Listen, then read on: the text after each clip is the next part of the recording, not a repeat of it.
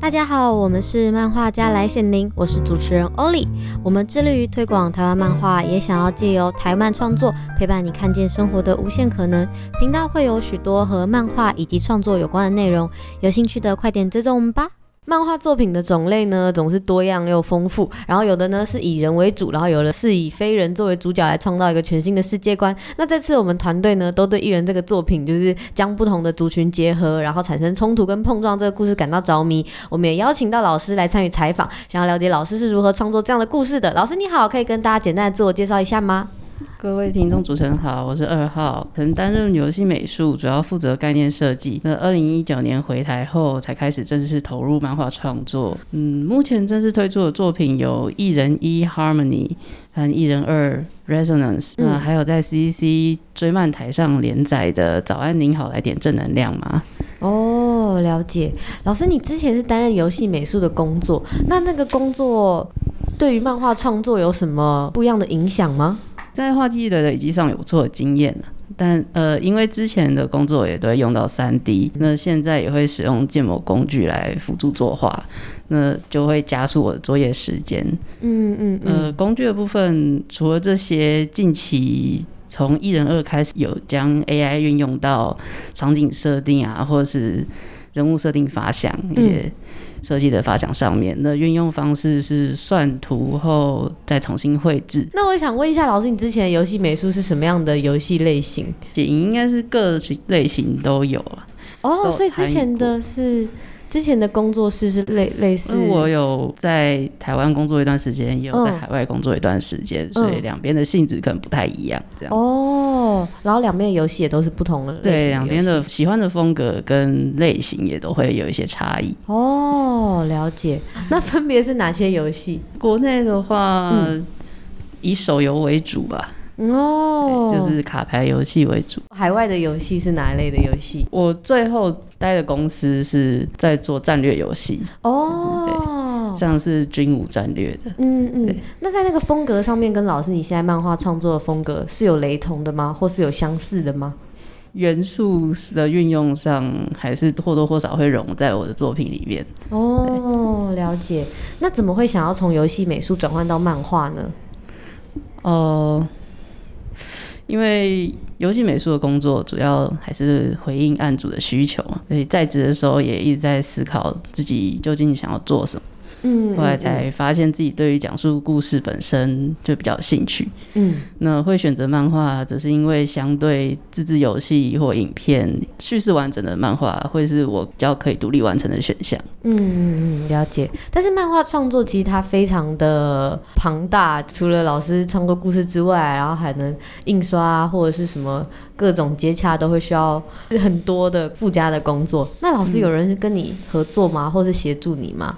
哦，对，我是有一位长期合作的伙伴，嗯那合作内容可能会从故事架构、剧本啊、分镜一路到完稿、成书，然后还有开发周边的部分，也都是请他帮忙，嗯这样子算是担任编辑和企划的角色。哦，了解。那是怎么样认识的啊、哦，我们一开始是透过线上游戏认识的朋友，哦，是哦，所以他专属于老师一个人的编辑，并不是绑在出版社底下的。哦，并不是他算是我的一个合作人吧。如果哦，那在线上认识之后嘞，就是成为朋友，这应该也不至于到会变成编辑吧？就会比较交流一些创作的想法， 那嗯，可能聊一聊啊，可能就会说，哎、我的作品就是我有一些想法，可不可以请你帮我看一下呢？哦，他可能会给我一些意见，这样然后之后就变成编辑对，了。这自然而然就变成这种关系。嗯嗯，那老师，你之后不是有刊登在 CC 上面，然后也算是跟 CC 合作，那这样子接起来是由编辑去负责统筹 吗？对，其实我们的分工就是我会。我会请他一起加加入群组，然后请他帮我处理一些行政的部分，哦，因为我那时候人在海外，嗯所以可能有一些事务处理上不方便，嗯所以就我的合伙人会帮助很多哦处理一些事务。了解。但是因为 CC 他们本身也会配一个编辑，这样子会不会沟通上反而变得困难，或者是合作上可能会不太一样？嗯，他们也是有提供很专业的看稿服务。嗯，那但是因为我本身就已经先嗯嗯带有一个编辑了，所以跟他们合作方式会比较像是给他们再看最后一次的定稿，等于是过稿两次，哦那这样也会对漫画的品质有很大的帮助。那老师想要询问一下，就是进入到漫画圈，那老师想要询问说，创作漫画的时候有参与哪些比赛吗？还是老师你就直接开始创作自己的作品这样？比赛方面有投过一些新北市漫画证件啊，还有 Comico 原创漫画大赏和京都国际动漫大赏这些比赛。嗯，老师，那你为什么当初会想要参与这些比赛？嗯，其实就是刚好看到，然后评估时间可以准备啊，或者是刚好有有完成的作品符合条件，我就会去投。嗯，那也不会预设说可以带来明确的效益。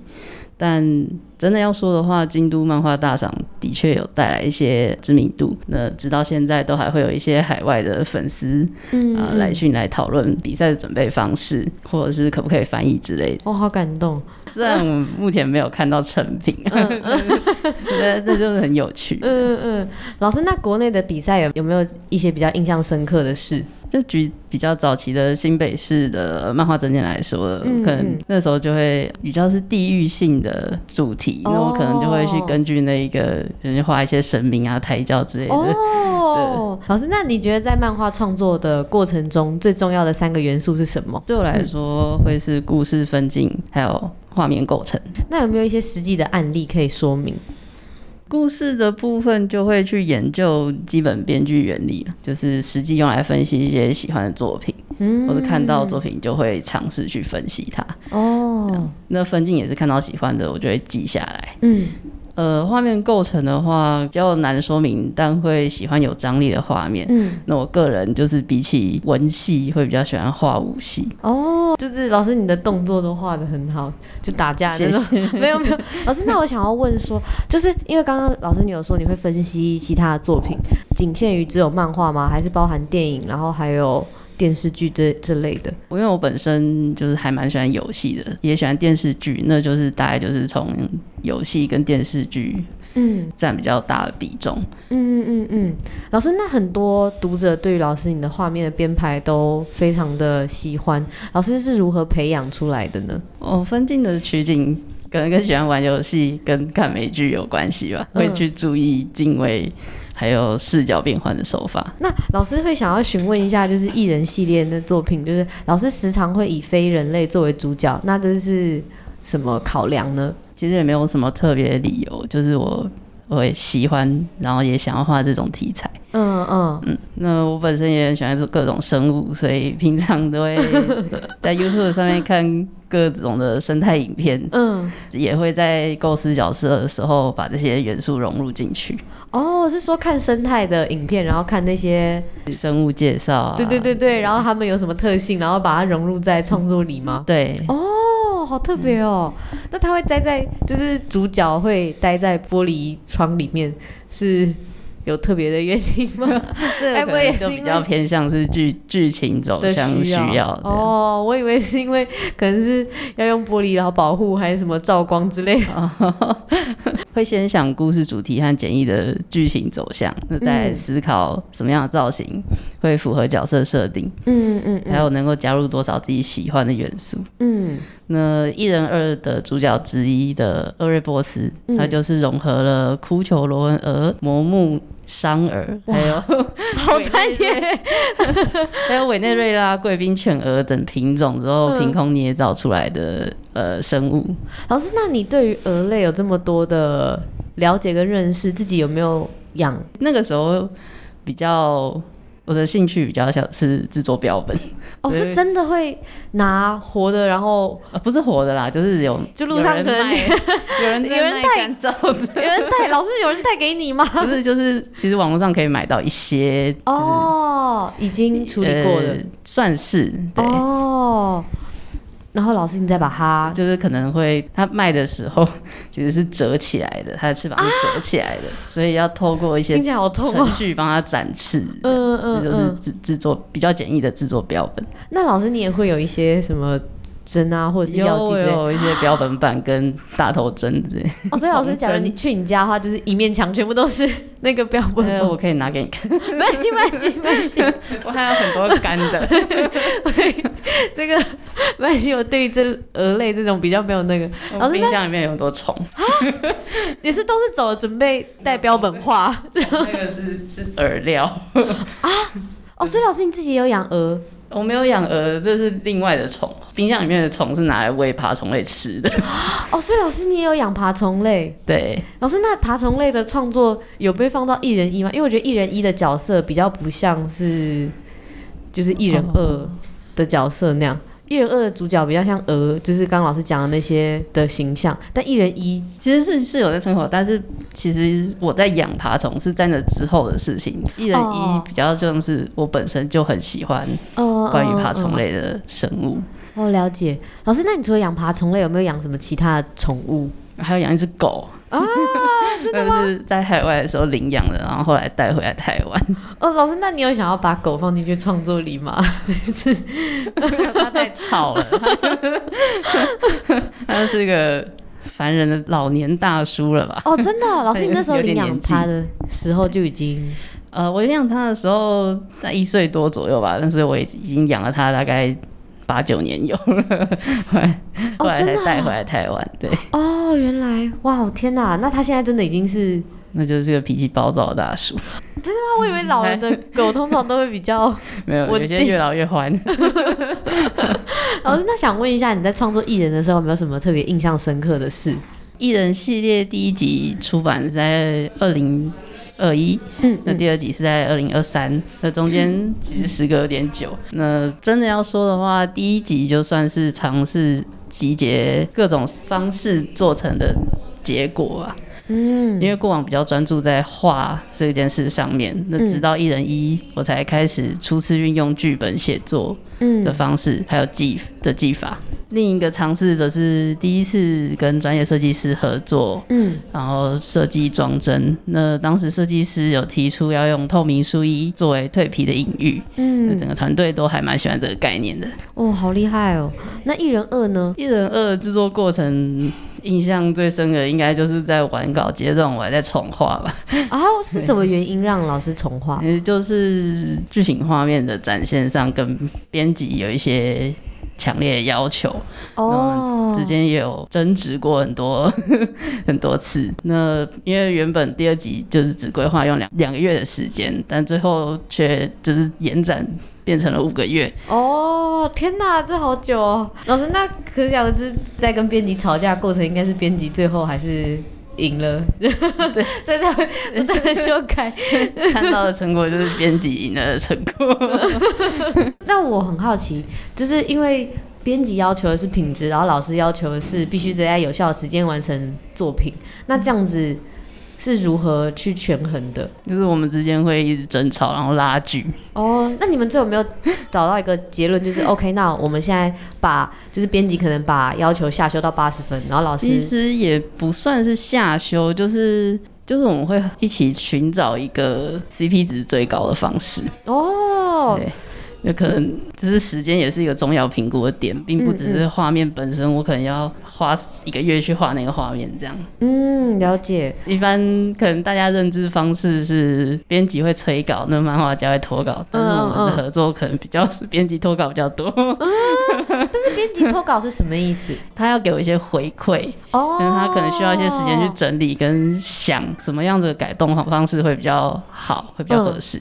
那可能就也是会有一些要花一些时间，但 就是可能会多。那老师如果是这样的话， 老师那你要继续创作，接下来还是老师你会先等待编辑给你的回馈之后，先再去做修改？我会逼他， 哦，说你什么时候才要给 我？老师你们真的是相爱相杀欸， 哇天哪，这个关系好复 杂。啊老师，那想问一下，在艺人创作时的想法，其实我喜欢思考跟世界观有关的设定，嗯那我也会想很多元素，嗯那在跟编辑讨论的过程中，再慢慢筛选，然后架构出世界观。嗯，那现在的版本折中跟拿掉的设定其实也非常多，大概整个不变的就只有想要描绘异种族跟人类之间的互动。嗯嗯，那剩下在意的应该就是异种族角色可能都要每个都要足够有特色。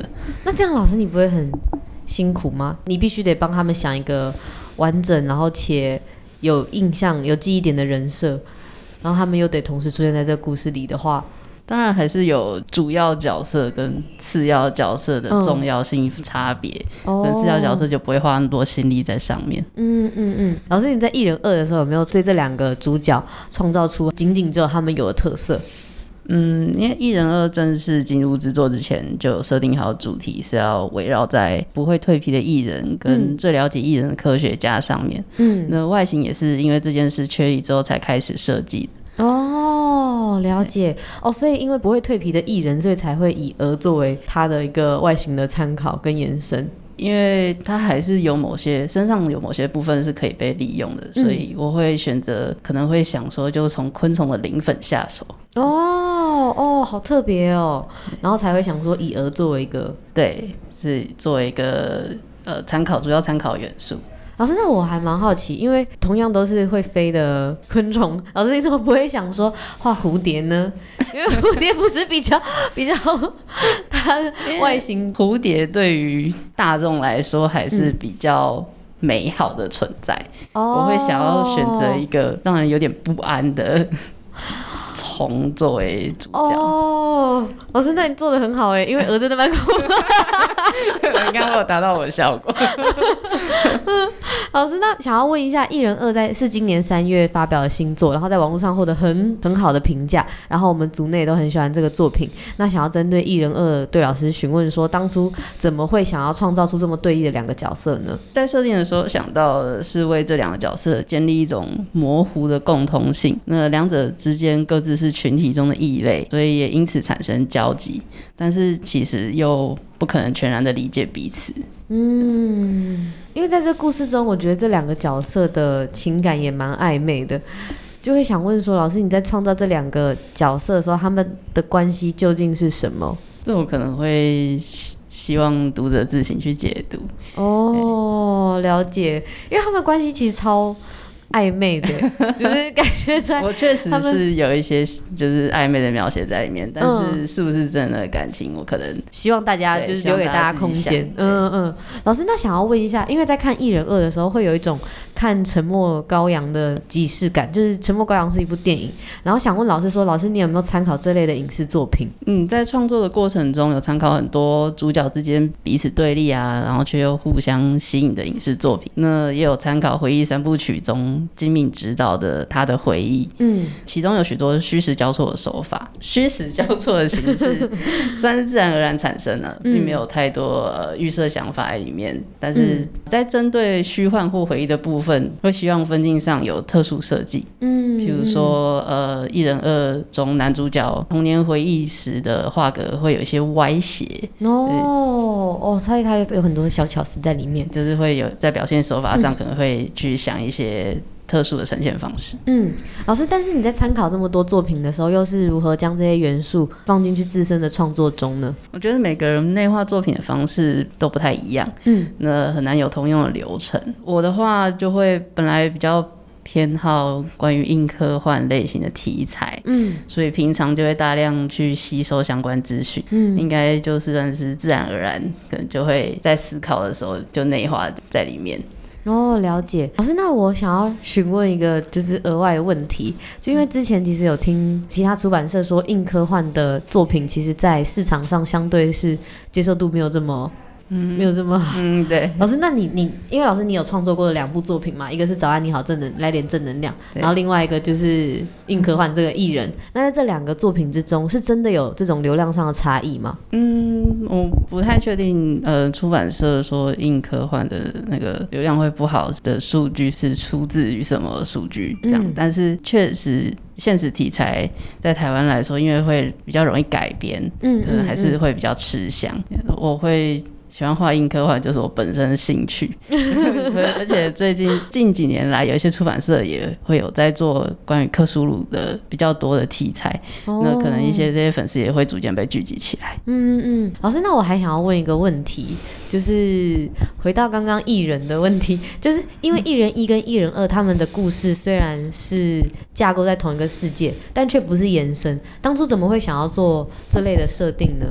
其实《一人二》是之后才决定要，其实一开始没有想过要做续集，就是第一集发表之后，认为、呃世界观可以再延伸，嗯所以才嗯开始在构思第二集的设定。嗯嗯嗯嗯，所以才会变成说，他们两个故事虽然是架构在同一个世界观，但却是完全不同的故事，是是这样没哦，错。了解。老师，那想要问关于“早安你好”正能量，有有在看老师的线动，然后老师在线动里面就有提到说自己其实不太擅长画人物，那当初怎么会想要接下就是“早安你好”类的正能量？因为它全部都是以人物为主的故事。哦、在《正能量》这部作品中，我其实不是担任纯粹的作画，那就是更接近改编的形式。哦那由原案提供世界观跟人物设定，我再进行改变跟绘制，改动的幅度其实相当大，那也扩写了不少角色。嗯嗯，那会接下这部作品，也主要是 CCC 编辑部的邀约。那由于当时也没有连载的经验，所以就想试试看自己的能耐，譬如说多回溯的作品啊，还有它的剧情安排跟写实题材。那至于画风上跟艺人系列的差异。像是配色跟笔触等等，就是在初步讨论的时候就定下了方向。那因为正能量的设定是喜剧，就会希望用比较活泼的方式去呈现。那另外也要跟大家说，正能量一二集确定由长虹出版社在今年七月二十六日发行 单行本。虽然画漫画画很久了，嗯但是这是第一次正式出版，所以哦单行本会有一些网络上未公开的加笔。对，有兴趣的再参考看看。好 好好，谢谢老 师。顺便就是跟大家公告一下，二十六号老师，那想问一下，就是因为刚刚有提到，呃，老师你第一次创作连载的作品，那想问一下，这个连载作品跟你之前创作经验有差很多吗？嗯，因为那个是蛮初期的东西，所以其实就是刚起步，哦，呃他所有的经验都其实都是蛮特别的 嗯嗯，哦，所以那时候对老师来说，什么都是新 的。对都蛮新的。老师，那想问一下，这部作品就是跟以往的风格，老师的作品风格差很多。老师，那你觉得有没有哪个部分是比较困难的？可能就是也是关于写实题材的描写跟嗯取材会。对我来说蛮有挑战性的，也因为呃个人比较偏好严肃的叙事。刚才讲说它是比较设定是喜剧，哦所以有一些搞笑梗的部分，然后我可能会需要多加一点心思在里面，哦因为探讨的也是心灵传销题材，嗯所以可能要注意不能写的太过黑暗。 嗯，但是我觉得它有很多看到会有很多即视感吧，因为现在邪教嘛，这样这样邪这个议题其实也蛮就是在大家其实有在逐渐的去去发掘这个方面的东西，嗯对嗯嗯嗯可能就会发现，哎、其实身边有一些蛮像的事情在发生，嗯 嗯嗯那就是我填掉的部分。而且老师，你的作品到最后有一个是针对男主角，就是他是一个无声的，然后仅仅只有画面，但那几幕却很惊痛。老师，那想问一下，独立出版跟商业出版的差别？商业出版的话，就又多了一方要协调合作，嗯那格式也会要照着出版社的方式去调整，嗯嗯对，还有字也要全部重新贴， 那哦因为有一些字形版权的问题。嗯嗯嗯嗯，对所以要把文稿跟图稿分开。那重新贴字的话，情绪其实会有一些转变，也蛮有哦，趣是的指说他们互动的情绪吗？角色跟角色互动的情绪？对，就是有一些字体的变化，可能会造成就是情绪的不一样。哦，了解。那会不会就是就是在贴字的过程中觉得，哎，早知道这边就应该要， 他们应该要有什么互动，可能这样，会不会突然陷入这种自我检讨的过程？其实字是出版社贴的，所以字形因为字体的版权是在出版社身上，所以是他们决定要用什么字体，哦那算是他们编辑的专业。这样哦，了解了解。然后老师你是最后看到的时候，会觉得哦嗯，就他蛮们有趣的。嗯对嗯嗯，了解。哦，那老师在音量上呢，哦，那商业出版的印量，其印量其实真的一很本，大。对对，就超过我们自己印两本加起来的量。哇，天哪，真的真的很多。老老师，那想要针对就是合作这件事情，在想要询问说，老师，那你之后会不会想要再跟不同出版社合作？有机会的话，当然不会排斥。 那也会想要创作类似的作品吗？早安，你好，来点正能量这种，掺杂一点社会议题，然后带也就有点严肃的议题，但却用喜剧来包装。可能还是要看当下的情况跟条件吧。 哦，对，老师，那你之后的规划呢？我之后的规划就是，我目前正在筹备全新的作品，嗯那大概十一月底前会发布。哇，天哪！老师，你说你七月二十六号就要，然后来点正能量，开始，然后就会有一些对活动，然后要开始跑，然后没想到之后十一月底前还要再发布全新的作品，对，你这这样，没有错时间不会， 就是其实还蛮忙碌的。嗯嗯嗯嗯。那艺人呢？我还有一部预计会出，大概就是再出第三哦集，集结成三部曲。那当然不，可能就要再往后推延一点。哦，那正能量之后也会是会在七月二十六号一并做收尾，还是它其实后面还会继续再延伸？正能量，因为现在在 CCC 的平台上面其实是休刊中，对那我大概后面大概还有差不多一集的分量，也可能哦，会在十一月同样都是后面这么后哦面才开始哦哦，我想说这 么紧吗？全部都没有没有没有 走不出走不 完。老呃师，那想问一下，艺人跟正能量结束后，会不会有什么想要尝试的题材跟设定？哦，就我们目前正在画的那个全新作品，它其实是末日题材的硬科幻作品，哦，也是硬科幻。就对， 哇，老师，你真的好喜欢哦。 就是对是要画交画自己喜欢的东西呃。 呃，那可以大概讲述一下它里面在写什么？啊，就是讲述一主角群在未来已经变成废土的地球，然后进行海底探险。哦这是我自己会希望可以描绘出吸引人的，就是海底风光这样。哦，天哪，是海底，我以为是那种哎、那那那什么末日列车、哦、还是什么，就有部电影。哦然后我想说，他们全部都生活在列车上，是 类似那种感觉。那他们同样都是生活在船里，还是？这个可能我就推出的时候你再看。好好好好好，OK OK 对。十一月的时候嘛，反正对，就快了十。月底前 OK，可能会在 OK 那之前推出，但不一 定。搞不好之后再无限延后，大家也 不就可能无是限延好。老师，那想要最后问一下，有没有什么想要给创作人的 话？重点还是就是想画就画，不要不想画就不要画吧。 哦，然后主题也是画自己想画的，就是要画就画自己喜欢的吧。然后粉丝就会受到你就是的影响，就他就会看出 来，哦，这就是至少你自己。己开心。 哦，好好 好，我们今天真的很开心，可以就是邀请到老师，然后从呃故事的筹备啊，然后还有就是故事的发想，然后还有之后跨界的合作，编剧嘛，然后就对希望可以带给创作者一些其他的灵感跟想法。然后我们今天很谢谢采访到老师，然后也谢谢谢谢听众，我们下集见，拜拜。谢谢，拜拜。如果听完觉得不错，或是有收获的话，都欢迎到 Apple Podcast 上帮我们按赞哦。如果有想要对我们说的话，或是觉得哪里需要改进的，都可以留言给我们哦。我们下一集见，拜拜。